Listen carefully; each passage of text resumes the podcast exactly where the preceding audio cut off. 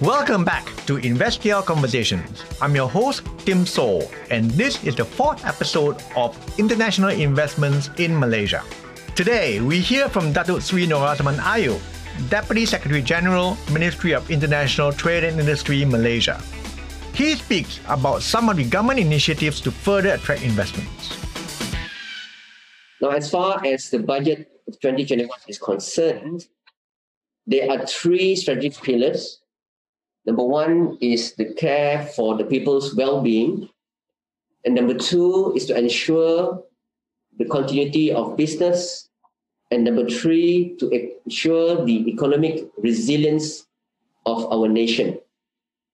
Now, as far as the Ministry of International Trade and, and Industry is concerned, there are several areas of focus that we'll be looking at this year. Number one, we'll be looking at encouraging investments, both domestic direct investments as well as foreign direct investments in key areas. And number two is in terms of expansion of our international market access. And number three is, of course, improvement to the business regulatory environment.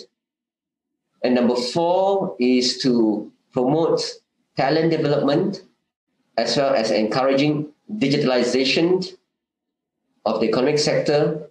And finally, plans will be put in place to ensure that Malaysia will be self-sufficient in certain economic sectors and at the same time ensuring the resiliency of our domestic supply chain.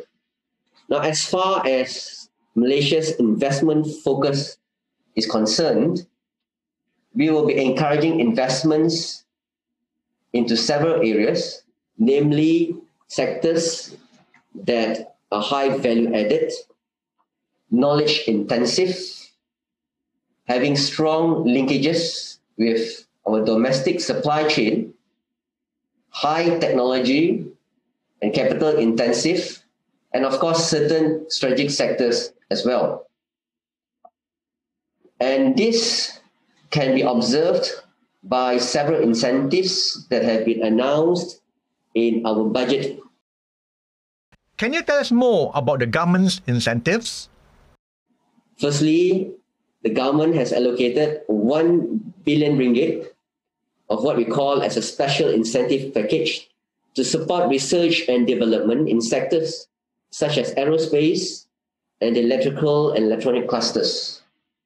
Now, as far as promoting global trading centers to be established in Malaysia, the concessionary 10% tax rate on statutory income for five years are introduced, and these are renewable for another five years. Now, as far as MRO activities in the aerospace sector is concerned, the current incentives are extended until 31st of December 2022.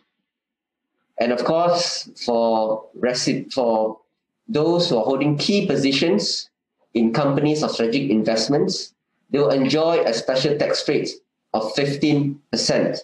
Now, the focus areas for investments that will be carried out by mainly by MIDA, InvestKL, as well as the other investment promotion agencies are concerned would be in those sectors that are high technology, high capital, as well as that provides high value added. And at the same time, these sectors also possess a certain degree of economic complexity. Talk us through the government's plans to expand into the international markets. Now, as far as expansion of Malaysia's international market access for this year, the government of Malaysia has allocated 35 million ringgit to the Ministry of International Trade and Industry for us to carry out trade and investment mission. In fact, we have already identified a few countries to carry out the trade investment mission this year. We hope that once the situation improves as far as the re- reduction of the COVID-19 cases are concerned, um, our minister, who is a senior minister for economic affairs, will be leading this trade investment mission abroad. Now, apart from that, just as we have signed the RCEP last year, we are hoping that we can complete our domestic ratification process this year. And therefore, by doing that, the RCEP can come into force. And of course, for our Malaysian businesses or companies that are based in Malaysia, they can quickly leverage on that particular FTA. Now, I also like to inform that at the moment, um, between ASEAN and China, there's really an existing ASEAN-China FTA, and we are looking into improving the market access into China as far as ASEAN-China FTA is concerned. Now, apart from that, we're also looking into how can we reduce non-tariff measures or non-tariff barriers between both regions, both ASEAN as well as China. What about the CPTPP? Now, as far as the CPTPP is concerned, uh, the government will also be carrying out an assessment, a renewed assessment on the cost and benefit of ratifying the CPTPP this year. What are the government's plans to improve the business environment? Now, way back in 2013, the Malaysian government, to, through our agency, the Malaysia Productivity Corporation, has introduced guidelines on development and implementation of regulations, which of course constitute what we call as good regulatory practice. Now, this will be continued. In fact, it will be enhanced by a particular initiative, which is called MyMudah. Now, MyMudah is an initiative implemented by the Malaysia Productivity Corporation with a view or objective to encourage our ministries and agencies to review, amend, and abolish any outdated or non-business friendly laws and regulations. Now, this is a continuous process and is being done at the moment. And of course, as far as MITI is concerned, we are also looking forward to organizing the MITI annual dialogue for this year. Now, for those who are not familiar with the dialogue, it's basically a dialogue whereby it's facilitated by the Ministry of International Trade and Industry, and where we invite industry associations as well as chambers of commerce, including CCI France, to submit what we call as memorandum of issues that are faced by your members. And once we receive these issues, we will then convey these issues to the relevant ministries and agencies with the hope of these ministries and agencies providing their responses.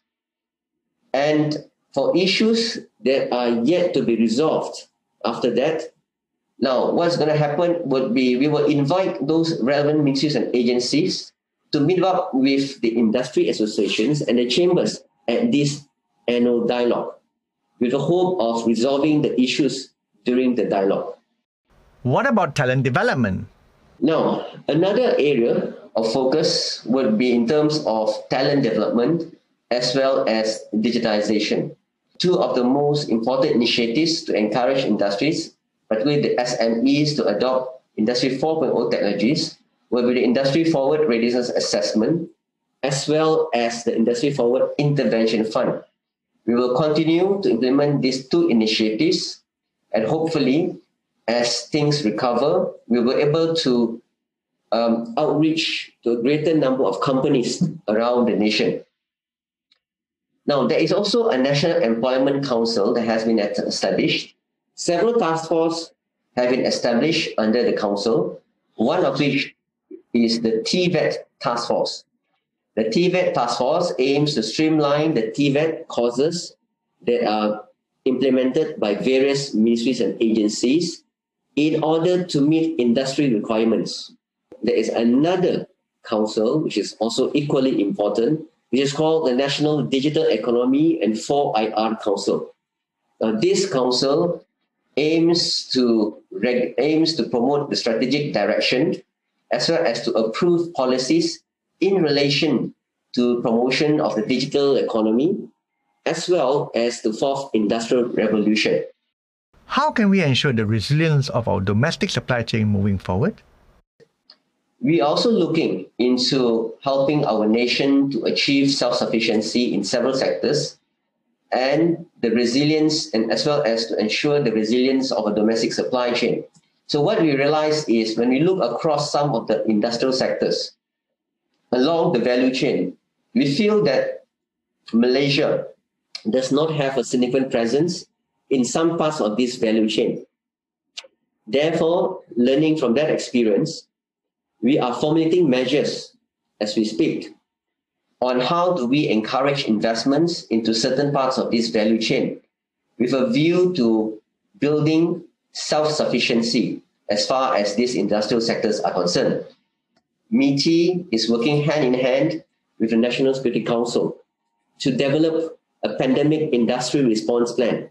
Now, this pandemic industry response plan is to ensure that our industries are ready to respond in the future should a pandemic occurs again so that we can minimize the impact in terms of business continuity and particularly in terms of disruption to the supply chain.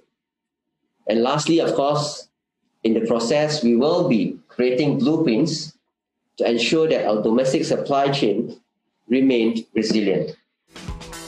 Dato Sri has covered many interesting updates during the Fireside Chat hosted by American Chamber of Commerce Singapore. Thank you for listening in.